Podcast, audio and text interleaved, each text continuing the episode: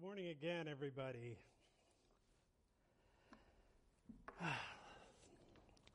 Let's pray. Father, our hearts are just um, opened. My heart this morning, Lord, is just overwhelmed with your love. Lord, just studying this week and, and especially the last few days, just understanding that, that your love is so deep that it's, it's truly beyond our knowing at, at, at a point. And as we look at that this morning, Lord, we pray that you would open your word to us, that you would bring it alive in our hearts, Lord, that more than that, that as we look at uh, our hearts being his home, that that would truly be the case for each of us. So we yield to the working of your Holy Spirit. Pray that you would accomplish that which you desire to accomplish in each of our hearts today. In Jesus' name, amen. We've been in the first three chapters of the book of Ephesians, this letter that the apostle Paul wrote from jail in Rome to a church that he had planted in Asia Minor, uh, a church in a town called Ephesus. It was actually a large city, a quarter million plus people, uh, one of the largest in the empire, and uh, a sizable church had sprung up. Probably several or, or, a number of house churches that had come together during that time. That's how the church met. Uh, and, and in this letter, Paul has certain things that he wants to express to the Ephesian church through which we benefit by way of application in our lives.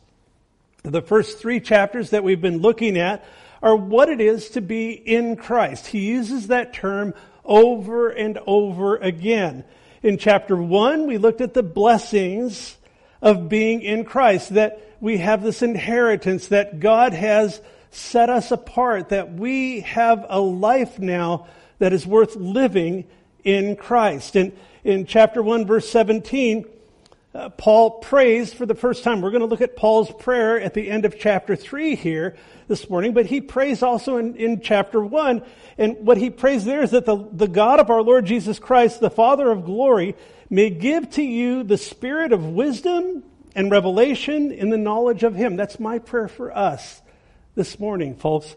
And it's not an intellectual thing that God wants to accomplish. Yes, I love to study. I, I love packing my brain with facts and all of that. But truly, this is something that is brought about by God revealing himself to us. As we open ourselves to the working of the Holy Spirit, that it's his witness in us. When he says, give you the spirit of wisdom and revelation, that's still his will. It wasn't just for the church at Ephesus, it's for the church the, the capital C church. So we looked at that in chapter one. In chapter two, we looked at what it is to be reconciled in Christ. Again, that term. Uh, we see in, in chapter 1 that we were dead in our trespasses and sins, that we literally passed from death to life. And that, that it's the work of God in, in our lives that accomplishes that as we focus on the finished work of Jesus at the cross, that we can have life seeing that we were born spiritually dead and that it's His will that none would perish, but that all would come to have this life. So we, we see that, that we have life in Christ. We uh, have salvation. We looked at that again in chapter 2 where he talks about that, that you were saved by grace through faith. That salvation comes not as a result of things that we did, but as a result of the work that God has already done in Christ on our behalves. And then he goes on to say that it's not that works aren't important, they're just not necessary for salvation. You're saved unto good works. But it's not you producing, it's not human sweat that accomplishes it. It's the work of God in us. He says, You are my workmanship now. You are my expression. I want to express myself in you and through you. We saw in chapter 2 also that he's broken down the wall of separation. We've looked at that, and, and as we just glance at that this morning, we see in, in chapter 2, verse 14, that he says that Jesus himself is our peace. Jesus told his disciples, My peace I give to you, not as the world gives, but it's my peace. That, that peace isn't a doctrine, It's found in a person. It's found, found in the person of Christ. And we see that in that the church is to be a beacon of the finished work of Christ. He wills that there not be any division among us. That's what bringing that wall of separation down is about. That there wouldn't be a national division in the body of Christ. There wouldn't be a social rich poor type of division. There wouldn't be racial divisions. And my heart is burdened at times because how I wish that there wouldn't be divisions even within the body of Christ, and, and there are. And it's painful to see at times.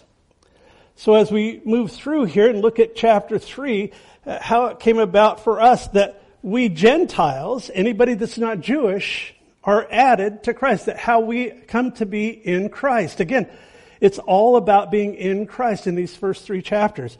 And in verse 1, Paul begins to pray. We've looked at that. And then in verses 2 through 13, he gives one great big long sentence in the original. It's separated into several sentences in, in English. But it, it's a parenthesis before he actually gets with the prayer that we're going to look at this morning. In verse 13, he ends that section. We ended last week with uh, verse 13. He says, Therefore, on account of everything I've been saying up until now. Therefore, I ask that you don't lose heart at my tribulations, my troubles. That's what that means for you, which is your glory. And it was because Paul knew that God's plan was not, it was unstoppable with him being in prison. Uh, he, he says, therefore, in verse 13, he says, therefore, I've been laying out for you this mystery of Christ. And again, he says it in chapter 3 that it's by divine revelation. It's not by memorizing facts and figures, as good as that can be. But he says there in chapter 3 that the Gentiles are now equal, that you and I are equal with any other living person, that the gospel is to, is, is to all men.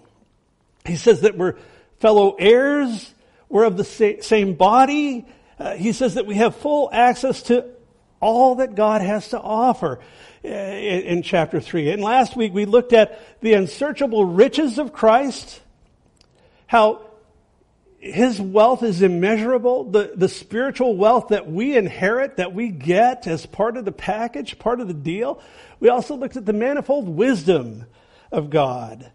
And, and as we look at that, we understand that in Romans chapter 8, verse 28, very famous verse that the apostle Paul says there that God causes all things to work together for good to those that love him and are called according to his purpose. That the, the manifold wisdom of God is at work in our lives even when we're, and especially when we're not aware of it. That he's doing things, he's drawing all things into himself. So, as we looked at that last week, we looked at Paul's imprisonment. Uh, he says, I'm a prisoner of Christ. Uh, we saw that, it, it, we looked at Acts 16 where we saw that if God didn't want Paul to be in prison, he wouldn't be. We saw where he and Silas had been set free miraculously in the Philippian jail. Uh, we also came to look at and to understand that it wasn't, Paul's life wasn't interrupted. It wasn't an interruption to God's plan. It was God's plan. That his plan was that Paul would end up chained to a Roman guard in Rome under house arrest. And through that, even though Paul always wanted to be with people, that he would be compelled to reach out to the churches that he had uh, on his heart, on his mind, and write letters. Those became a sizable chunk of the New Testament that we have. So as we look at verses 14 through 21 this morning, and we finish this chapter, I'm going to read through the whole section and then we'll come back and take a look at it. Verse 14, he says, For this reason I bow my knees to the Father of our Lord Jesus Christ, from whom the whole family in heaven and on earth is named, that he would grant you, according to the riches of his glory, to be strengthened with might through his Spirit in the inner man, that Christ may dwell in your hearts through faith, that you, being rooted and grounded in love, may be able to comprehend with all the saints what is the width and length and depth and height, to know the love of Christ which passes knowledge, that you may be filled with all the fullness of God. Now to him who is able to do exceedingly abundantly above all that we ask or think, according to the power that works in us, to him be glory in the church by Jesus Christ to all generations, forever and ever. Amen. That's a mouthful, but that's Paul's prayer. his, he, he's, he's wrapping up the first half of this. As we've looked at, this first half of this letter is you in Christ, what it is to be in Christ. And what he's going to do now in this prayer, he's, he's praying that the people would be equipped to actually be able to walk out what it means to have Christ in you. Uh, that's where he's going in this prayer. He's praying uh, for the people, and we'll see that there's a progression in this prayer that's just marvelous to look at. That he's praying that the people would grab a hold of the, the critical principles that are involved with understanding what the transaction is, that we walk through our lives with Christ in us, expressing himself through us. So, because God's eternal purposes in this mystery have now been revealed, that's where we go when we look at verse 14. And remember, he said, therefore, in 13, he says, for this reason I bow my knees to the Father of our Lord Jesus Christ, from whom the whole family in heaven and earth is named. I have to believe by just studying the Apostle Paul's life in all of the, the different letters that he wrote and in the book of Acts and, and on, uh, that when he says this, it's not an idiom. It's not a, he's not, I don't think he's using a figure of speech here. I think that when he says, for this reason I bow my knees, that he bowed his knees. Uh, I believe that the, just the sincerity in his heart and, and the, that he unashamedly would just, you gotta remember, he's chained to a Roman guard. He's shackled to this guy and I picture as Paul is getting to this place and he's got these things going through his mind and he's expressing them uh, in this leather, letter that I picture him saying, Hey, friend, could you just maybe like adjust a little bit because I need to get down on my knees now? And, and he pulls this guy down with him. I would imagine that he probably prayed in Greek. We're told in the book of Acts, we looked at it a couple of weeks ago, that when Paul was arrested there in Jerusalem, that he spoke in Greek to the Romans and he spoke in Hebrew to the Jews. And here he is with this Roman guy. So I would think that he would want this guy to understand what he's praying for. We know that many of the people in the Praetorian Guard came to know Christ through Paul, through being chained to this guy that was relentless with the gospel uh, in a good way. So what he says here is he's saying, it's interesting because he bows as a son he sees a family. That's what's in his mind. We've talked about being added to the family of God. And that as Paul is going through this, he's getting ready to, he's preparing to pray. He's not looking at Jews and Gentiles anymore. We've covered that. That is out of the way. That wall has been torn down. He's looking at one whole family now. He's looking at the body of Christ.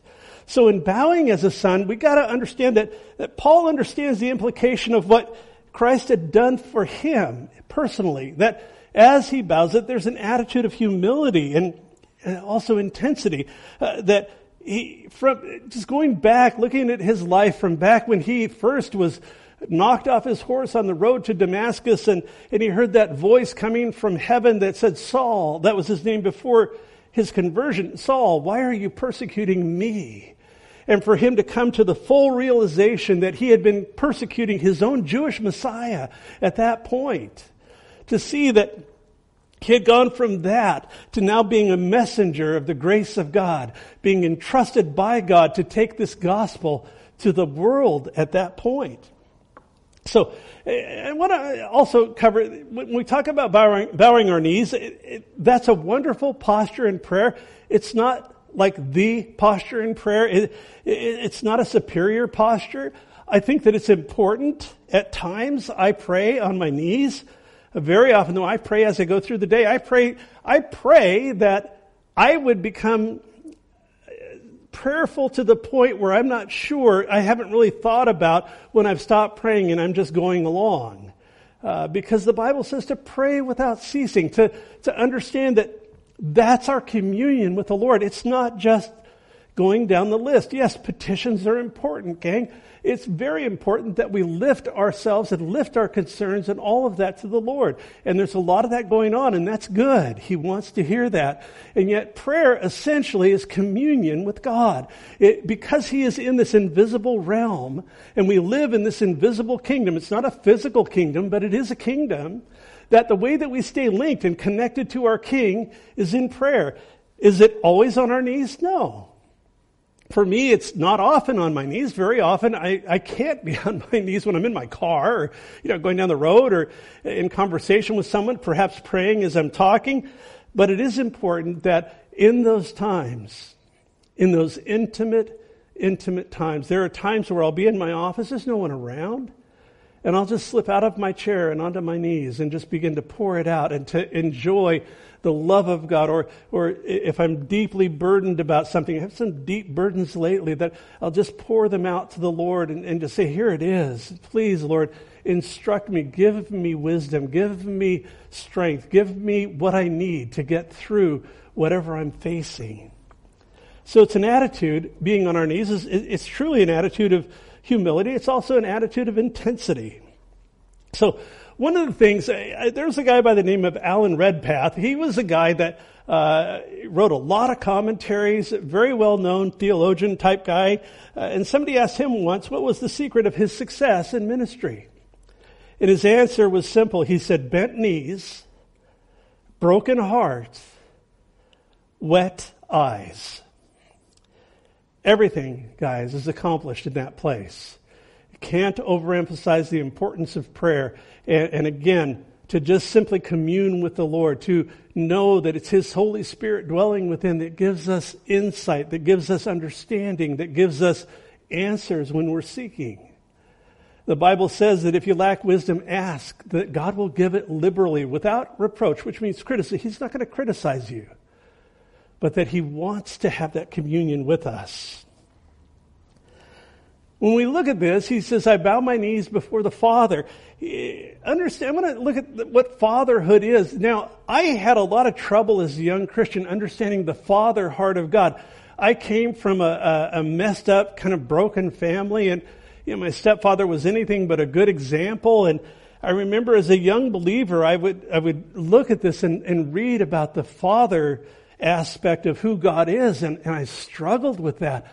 And, and it wasn't until I began to realize the great love that God had given me for my own children that I began to understand the depth of love, just a, a little bit of the depth of love that God has for us. Uh, fatherhood, interesting. We're created in God's image and, and in His likeness. And, and fatherhood is not something that originated with man. It's something that originated with God.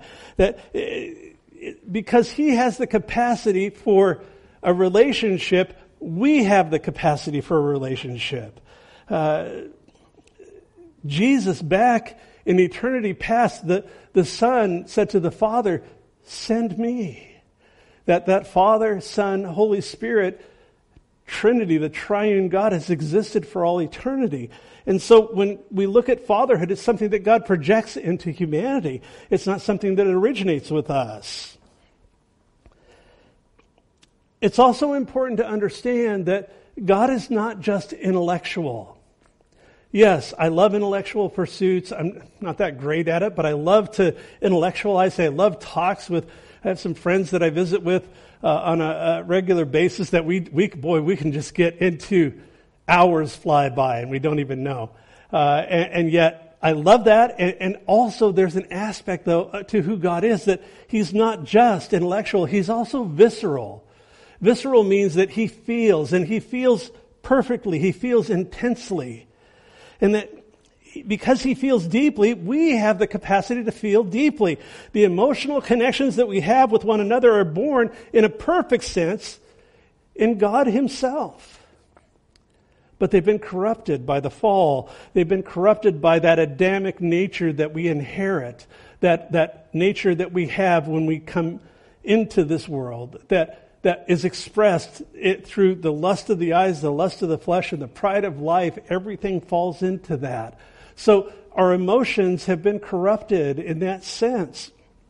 That we experience what it is to, to be betrayed. We experience failed relationships. We we experience destroyed trust.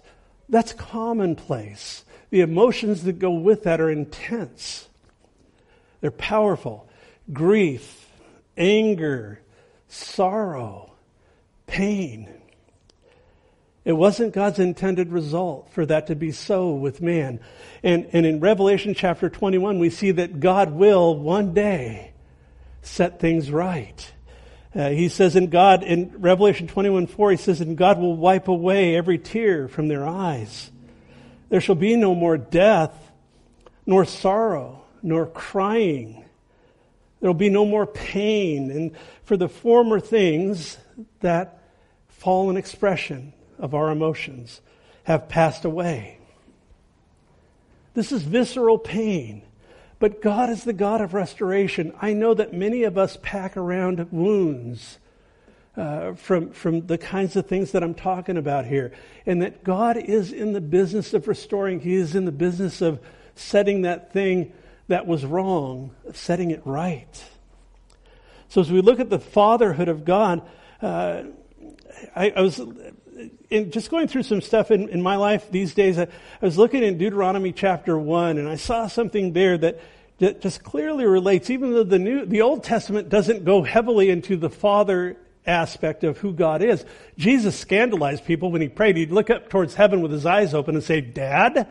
And yet that wasn't so in the Old Covenant. But here in Deuteronomy chapter 1, verses 30 and 31, we read this. It says, The Lord your God who goes before you, he'll fight for you according to all that he did for you in Egypt before your eyes and in the wilderness where, eh, listen to this, you saw how the Lord your God carried you as a man carries his son in all the way that you went until you came to this place. So even back then, as Moses writes this, as he relates the observation of God and his work back when he pulled the children of Israel out of Egypt, he's saying that God carried you. He, he bore your burdens. He carried you as a, as a father would carry his son. Verse 16, he says that he would grant you, now he's asking God to give us something. He says that he would grant you, to, according to the riches of his glory, to be strengthened with might through his spirit in the inner man. So as, as Paul prays, th- this is the first part of his re- request. Now I want you to catch, guys, this is not a bunch of uh, disconnected thoughts as he's praying there is something that goes on here. There's a progression here that paints a picture for you and I, and that would have painted a clear picture for the people in Ephesus that he was writing to, and I don't want to miss it. Uh, he uses the word that. In verse 16, he says, that you may be strengthened with might. Verse 17, that Christ may dwell in your hearts. Verse 18, that you come to comprehend his love. Verse 19, that you're filled with all the fullness of God. They're not separate thoughts. Each one builds upon the last. He's saying, I'm asking God the Father to give you, to grant you something. He's he's praying for the inner man, not just the outer man, and he's praying according to his riches, not from his riches, but according to his riches. There's a difference. I remember when Stacy and I were in uh, northern Thailand, I, I was invited once to go preach at a church in, in Myanmar, Burma, and pardon me. So I went and I did that, and we went to lunch afterwards. I've shared this, I think, maybe before, but uh, there, just something really struck me about this. We went to lunch at some people's house, and the custom in their culture is that you, you don't just feed somebody uh, from your food supply. In other words, if I went and they were feeding us from their food supply, they'd say, here's a sandwich. And I'm not saying it's a bad thing, but in their culture, we got over there, and these are poor people. These are people that it's about survival. And yet, we got over there and they, they filled the table with plates of food. And then they ran out of room and the plates of food went up onto the counter next to the table and this whole thing was spread out before us. And we questioned uh, uh, our friend who, who knew them afterwards and he said that's their custom. They had all of the food that they have on the table because they're feeding you according to the amount of food that they have, not from the amount of food that they have. Uh, just an interesting similarity. I was reminded of that as I was looking at this, that, that what God does, it's just like, say you need a quarter, it's as though He says, well, here's a million dollars. He's giving us from His richness, from the riches of His glory. Uh, he, he, talks about the inner man here. He says uh, that you'd be strengthened with might. Literally, the word strengthen means inner strength. It's not talking about physical strength. It's not talking about building muscles is talking about inner character, inner strength. And that that he's going to do this with might. The word might there is power. And that is, it's the same word that we use uh, for the power of the Holy Spirit. It's the word dunamis. We looked at that recently in a Bible study, just looking at the fact that it's a dynamic that he puts into our hearts. He's saying God wants to work on the inner man, the inner woman. And of course, when we talk about man in the Bible, we're talking about, it's a term for humanity. It means men and women alike. Uh, but he says, he's talking about the Holy Spirit's working in our hearts, that he would strengthen us with power. Interesting. We tend to emphasize the outer man in our culture. We, we spend a lot of money and a lot of time dressing up this, this tent. but God looks upon uh, and, and, works within the inner man. Uh, again, we can get so caught up in the externals that we ignore the internals. Jesus talked to the, the religious leaders of his day. He, he called them whitewashed tombs. He said, you cleanse the outside of the cup, but inside you're full of dead men's bones. He was talking about the inner man versus the outer man. And, what, and Paul, in his epistles, he never uh, prays for outward prosperity for people when he's praying. He is always praying. He's always concerned with the inner man. That is what God's will is for us, folks, that we get away from all of the outer adornments. Not that that's bad, but that we focus on the, on the heart, that we focus on the, the matters, the issues of the heart. In 2 Corinthians chapter 4, Paul says, even though our outward man is perishing, yet the inward man is being renewed day by day. Again, God's will, uh, clearly from His Word, that He is far more concerned with what He wants to do in our heart than what we look like in a particular moment. Praise God. I mean, this gravity's taken hold, guys. Verse 17, uh, the first part, he says that Christ may dwell in your hearts through faith. This is, I don't think this is a reference to him when he says that he'll dwell in your hearts. He's not talking about being born again. This is a letter that's written to believers. So when he's talking about that, uh, it's not, he's not talking about an issue of salvation here. But what he's talking about, the Greek word for dwell is an interesting word. It's kata oikos. And what it means is to settle down and to be at home. Interesting. What he's saying is that Christ should be able to, when it comes to the inner man, that he should be able to settle in there. When we, I was thinking about this, it's like, I, there have been many times over my life that, that perhaps someone would show up as I'm on my way out to the door to, to run some errands or whatever, and I'll say, hey, make yourself at home. I'll be back in a little bit we really don't mean that. I mean, what would it be like if somebody, it's like you walk back in, you've gone to the grocery store or whatever, you walk back in it's like, the couch was over there. But what are you doing with my slippers on? I mean, you know, when we say that, it's a polite thing and it's the right thing to say and all, but if somebody truly made themselves at home, that would be a little bit different. I was looking at this. The old line applies here. Guests and fish smell after three days. Uh, I was reading an article about this. It, here's a quote that I came across. He says, here's a fix we recently picked up from a very savvy pal. Only let guests stay with you for three days, no more. And make this rule very well known to all your friends and family so that there are no hurt feelings or surprises. Why three days? Because based on our highly scientific research, hosting friends every weekend for two months straight.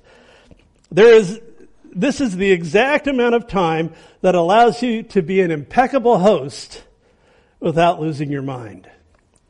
I like that. Essentially, the point is, is that we don't like to surrender control of our lives to another. Uh, and, and we build walls about that, guys. I don't like it when somebody stays too long. Neither do you. Be honest about it. But the question here is, when we relate this to spiritual things, is do you want Jesus to settle in and be at home in your heart? It's a good question and it's one that requires an honest answer because there are times where we don't. We are just automatically, I don't know if I want to go that far. because we know that He's going to likely come in and move some things around. He's going to do some cleaning. He's going to probably get into our space. I mean, think about it. it. when, when we allow Him to come in and to rule and reign in our hearts, there are times where He says, you know, I don't think you should do that. Watching television the other night, my wife said, I don't think that this is something to watch. And it wasn't something that was horrible or anything weird, but it was just like, there was just a consciousness of the Holy Spirit's work. And, and, and I turned it off. And the point is, is that we get uncomfortable when we talk about sharing our lives. And yet, I want to encourage you don't be afraid of that with him. Number one, he's a perfect gentleman. It's in his love that he'll address things in your life. Uh, don't be afraid. Embrace him. Allow him to come in and make your heart his home. Allow him to settle down in your heart. I think about this. Again, Paul, he's sitting here, he's chained to this Roman guard, and he's just got a burden for the Ephesians. He wants to see them strengthened. He wants to see this inner strength built up so that there's an outer expression in their lives. He wants to impart lasting fruit to them. And so now, as he's praying for them, he prays for them to see, to see and to apply the how uh, as far as what it is to be uh, in Christ, but now Christ in you. How does that be, how is that expressed? He's going through in this prayer and he's praying for them to be equipped that Christ would be expressed, that Christ in you would be worked out in their lives. He's praying for them to be strengthened with might through his spirit in the inner man. We saw that. And he's praying that in that strengthening, he prays, let Christ dwell with you. Literally, let him settle down. Let him be at home in their hearts. Uh, the point in all of this is don't treat Jesus like a three day guest. Uh, that's the temptation at times. I'm just being straight up with you. Don't treat him that way. Allow him to rule and reign in your heart. I often pray that we would yield to his working in our hearts. I prayed that this morning as we're beginning the services. and it's just that we would allow him to be expressed in our lives. Don't run from him on this. Embrace him. He says in verse 17, concluding verse 17, he says that you being rooted and grounded in love. The word rooted here, it's a natural picture that he draws. It's that which holds up the tree. He's talking about this strength. He's talking about being strengthened, that you'd be rooted in him. The word grounded is a construction term. It relates to laying a foundation. So what he's saying is that you having a strong foundation rooted in the love of Jesus. That's the point that he's making here, verse 18, that you may be able to comprehend, which means to lay hold of, all, with all the saints, with everybody else in the body of Christ, what is the width and length and depth and height. To know the love of Christ. I, came across a quote that I think is, is appropriate in this. When we look at so what does he mean when he's saying, lay hold of with all the saints? What is the width and length and depth and height? He's talking about the love of God. He's talking about us understanding that the love of God is active in our lives, uh, that it's wide enough to include every person. It's long enough to last through all eternity. That it's deep enough to reach the worst sinner. And it's high enough to take us to heaven. Isn't that good? He says, here's what's going to happen. As, as you yield to this working of the Holy Spirit. This is about the ministry of the Holy Spirit, guys. He says, as you yield to the working of the Holy Spirit, there's a strengthening that goes on inside of you, in your heart.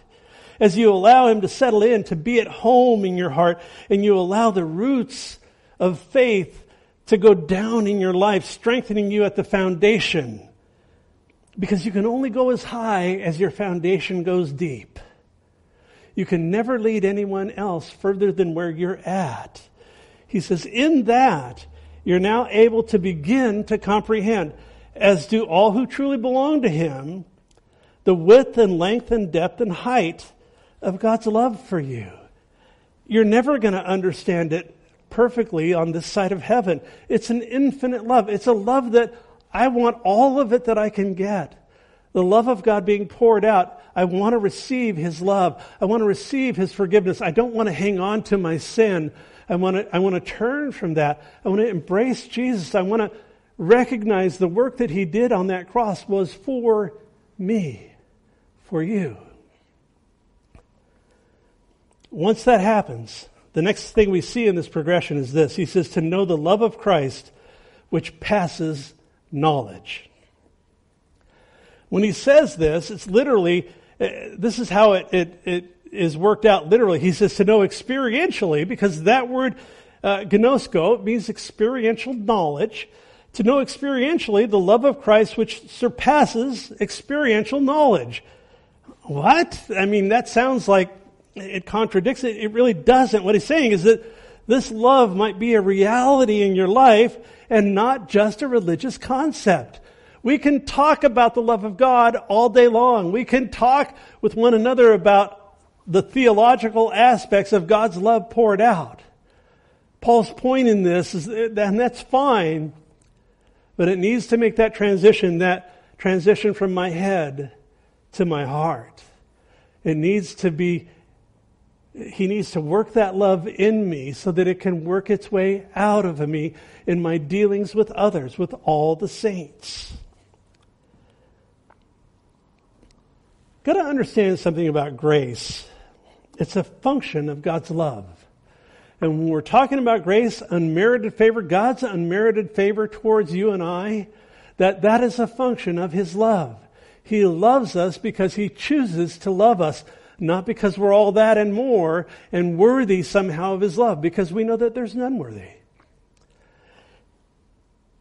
You truly don't deserve it. Stop trying to earn it we can very subtly fall into sort of a works trip in our minds that we're trying to kind of earn God's love. We're trying to earn points with dad. And he says, no, no, no. That will, it will snare you. It will, it will trip you up. You honestly don't have to clean your house before inviting him to settle in. That's the point. It's about grace. It's about Him loving you because He chooses to. It's not because you got your house cleaned up. How many times I've talked to somebody over the years that says, well, you know, once I get my life together, then I'll give it to God. And it's like, no, that totally defeats the point. You will never get your life together to the point where it's acceptable to God on that basis. Our lives are acceptable to God based on the work of Christ on our behalves at the cross and when he rose from the dead, it was God's sign, it was his symbol that he had accepted that. Uh, that his sacrifice, the sacrifice of Christ, was acceptable to the Father. That's why death couldn't hold him. None of us could go that route. And yet, by simple faith in the work that he did on my behalf, I can experience this love of God. I can experience this, this grace of God at work, at home, in my heart. You gotta understand, He is infinite in every conceivable way. We're finite. We are finite beings. You can't quantify it. You can't measure it. There is in Christ an ocean of love. That's what he's talking about. That it's the, that we could see that the love of God, that we understand it experientially, but we can only understand it experientially to a point because as I walk in that, as I understand his love more and more, I realize that there is way more love available to me than I will ever be able to lay hold of. That's great news. There's an ocean of love in store. I can't out sin his love. I can't outmaneuver his love. I can reject his love. And, and that's a different story. I'll talk about that in a few minutes as we wrap up. But the point here is, is turn it all off. Enjoy the love of God being poured out for you. Just enjoy it. Uh, the man that discipled me for many years, he would just say, John, do you want to, you want to have an enjoyable walk with the Lord? It doesn't have to be hard. Yeah, it's hard at times. Just enjoy the love of God. Just enjoy the presence of the Holy Spirit in your heart. Just enjoy the fact that Jesus loves you to the point where it's not that He is forcing His way to come in and settle down in your heart. He wants to. He wants fellowship with us. That's part of the restoration that comes about that was broken in the fall. Verse 19, uh, finishing up, he says, That you may be filled with all the fullness of God this love is the standard with which God measures. He's not, He doesn't measure. Uh, you know, I, when I came out of Bible school, I, I they would often say, you know, be careful guys when you're getting a Christian education here because knowledge puffs up, but love edifies. Love builds up. An edifice is a building. So, uh, and they would warn us about that. And when I came out of Bible school, I kind of, I was fairly young in the Lord and, it was kind of boisterous and in my 20s and, and, and I remember thinking about all of that and thinking, well, you know, I'm not going to let that happen to me. And I didn't realize that it had already taken root in my life, the pride that comes with knowledge. Because knowledge puffs up. It, it, it you can get prideful about it. I looked at Christian maturity for uh, a few years early on as being a measure of how much you know. I see people that know a lot that are very immature. And, and it's not about how much we know. Guys, we all are in process. We are all are in this place where we want to know more. We want to know Him more. We want to experience Him more. We want to understand His Word better. We want to understand the, the, the nuances and the subtleties and all of that. But maturity as a believer is not how much you know. It's how much you love. Paul says here, the, the measuring stick, the way that God looks at it, the way that he measures is love. When he says that you may be filled with all the fullness of God, it's in direct relationship to the love of God being poured out in our hearts through the Holy Spirit. So, as you yield to the Holy Spirit's strengthening, as he grants power to your inner man from his immeasurable riches, not according to, but he, he grants it from, that you allow him to be more than a three day guest in your heart, to not just be welcomed, but wanted. I want him in my life. I want him working. I want him conforming me to the image of his son. I want that power in my life. I want his presence in my life. I don't want to be alone. We want him to settle in at home and to have free reign in your heart, in my heart. The result will be that you're strengthening your foundation by allowing roots to go down, deepening your faith, leading to your comprehension of God's love for you growing to the point that you can't fully grasp it anymore. You just don't, you know it's there. You know that it's in such a bountiful supply that you, you just can't grasp. It's beyond your knowledge. As you do that, you begin to realize it's okay to let go. And as you let go, you allow this experiential, internal reality to be in step with all that Christ has done in your life, all that He's doing in your life, and all that He is yet to do. That's what it is to have Christ in you. My heart, His home. There's a, a wonderful progression in this prayer of Paul that, that he's, he's just painting this beautiful picture of what it is for that to be the case. Verse 20. Now to him who is able to do exceedingly abundantly above all that we ask or think. Now, stop there. We apply this externally. I have many times in my life, wow, I got this new car. That car is exceedingly abundantly above all I asked or thought. And, and, or I got the, wow, did you see the size of the Christmas bonus? That's exceedingly abundant. You know, you, and we can do that, and that's fine. God blesses us, and it's, He's worthy of our, our, our recognition that it's Him doing the blessing.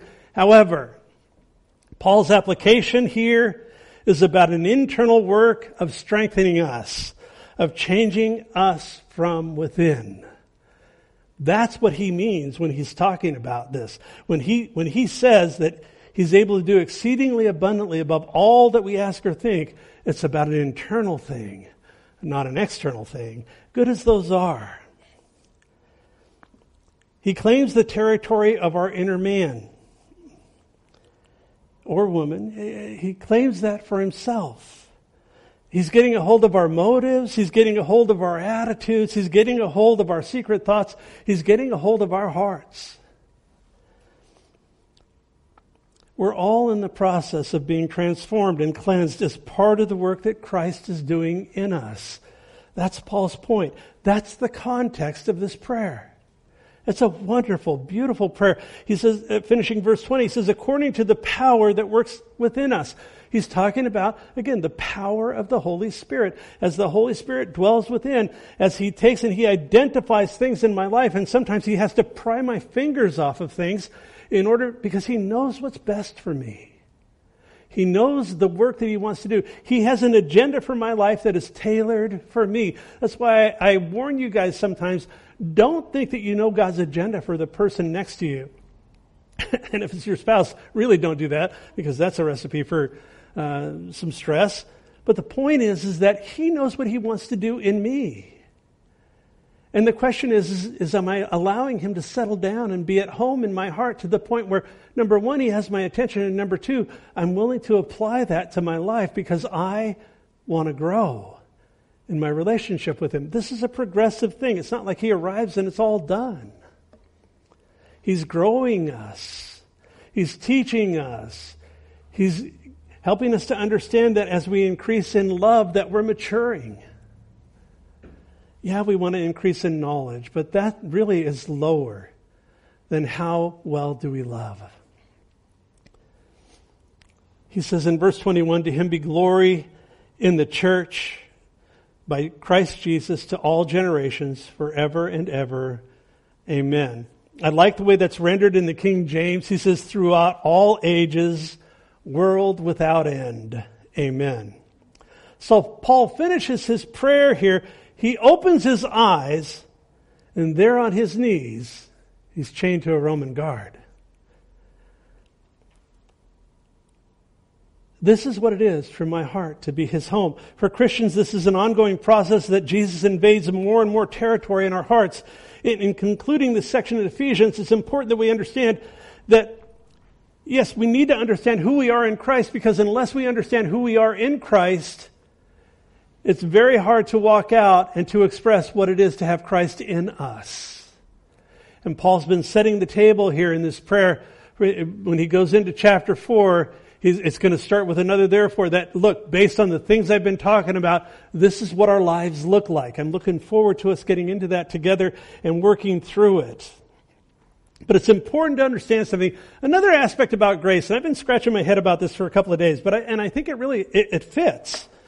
It's important to understand the grace of God in our lives because it is the more demanding relationship. Now, before you throw rotten, well, the church is empty, so you can't throw things at me. But it is the more demanding relationship. I want you to, under, to look at the difference here. The grace of God says, yep, you blew it. He stands you up. He cleans you off. And he says, get it figured out and get back at it. I'll empower you. It's His power at work in our lives. We've been looking at that this morning. Here's what the law of God says. Yep, you blew it. You're dead. Give it up. You're powerless. So the grace of God at work in our lives is the more demanding relationship because God's grace is poured out. As I blow it, as I, as I goof up, as I say things or do things or think things, He's right there. The conviction of His Spirit comes in. I, I give it to Him. I get right and I move forward with Him and I allow the love of God to rule and reign in my heart. That is great news, guys. This relationship is new every morning. And that's, this is why if you don't know Christ this morning, you know, I, I look at this. I, this is, again, this is a letter that Paul wrote to believers, the Apostle Paul. And yet, he was always, as I mentioned, these guys that were chained to him, they, they, changing a guard every six hours, he'd have four of them a day, that, that he would just begin to pour out the gospel and pour out the love of God. And as he would do that, he would express to them what all this, where this all comes about, how it came about, that we can actually have peace with God. The Bible talks about two things. It talks about the peace of God. That's part of the fruit of His Holy Spirit as He dwells in us. The work of the Holy Spirit that we've been looking at here this morning. But you can't have the peace of God until you have peace with God. And to have peace with God, there needs to be a transaction in your life. You may have heard or been to Sunday school as a kid or whatever, and you may understand that, that Jesus died on the cross. And, and yeah, that's a good thing to understand in our heads. But again, it's got to sink to our hearts to have any real meaning, any importance in our lives. And when Jesus went to that cross, when he died and took the wrath of God for all of my sins, sins simply being anything that separates me from God, thoughts, words, and deeds, that Jesus wore that for me. That he went to that cross for me. It's personal.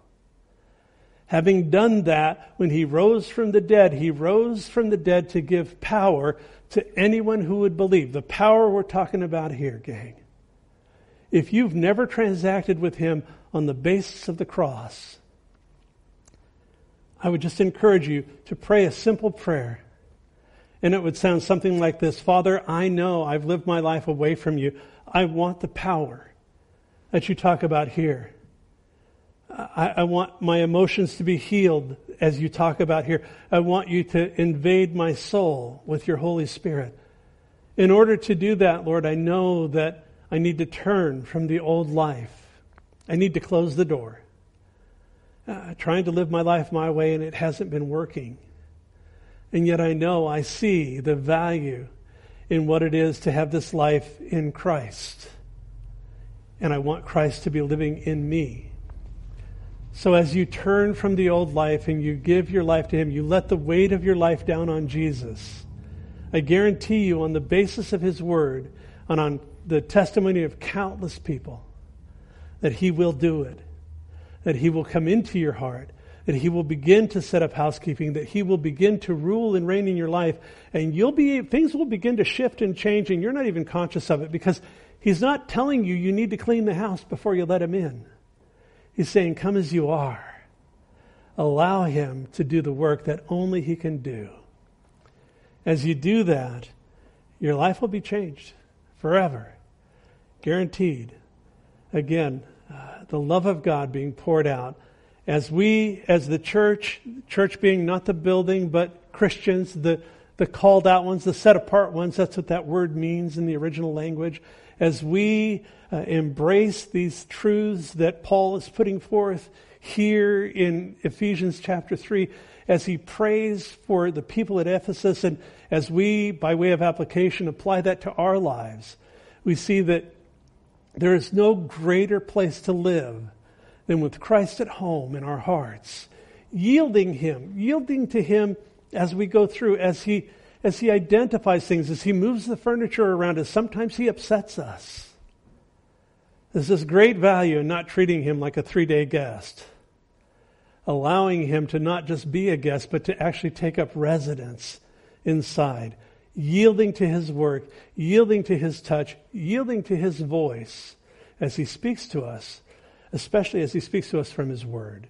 My prayer is that he's spoken to you from his word this morning and as we wrap up here, I want to pray and then we're going to worship the Lord. So let's pray together. Father, thank you again for your word. Thank you for this powerful section in Ephesians, Lord, that, that you give us this just this vital instruction on what it is to have Christ in us as we as we walk, to understand that we being in Christ now can allow Christ to be in us in such measure that our lives are forever forever changed. Lord, it's only through the work of the cross we know that any of this can be accomplished. It's only by your grace that we can even stand. So I pray, Father, for myself. I pray for each person within the sound of my voice that you would just flood us with your presence, that your forgiveness, that your grace would wash over us, that we would see that there's nothing too big for you to forgive, there's no wound too deep for you to heal, and that, Lord, as we yield to you, that we can have peace in our lives, peace in our hearts in the middle of tough circumstances. Lord, we just give ourselves afresh to you now.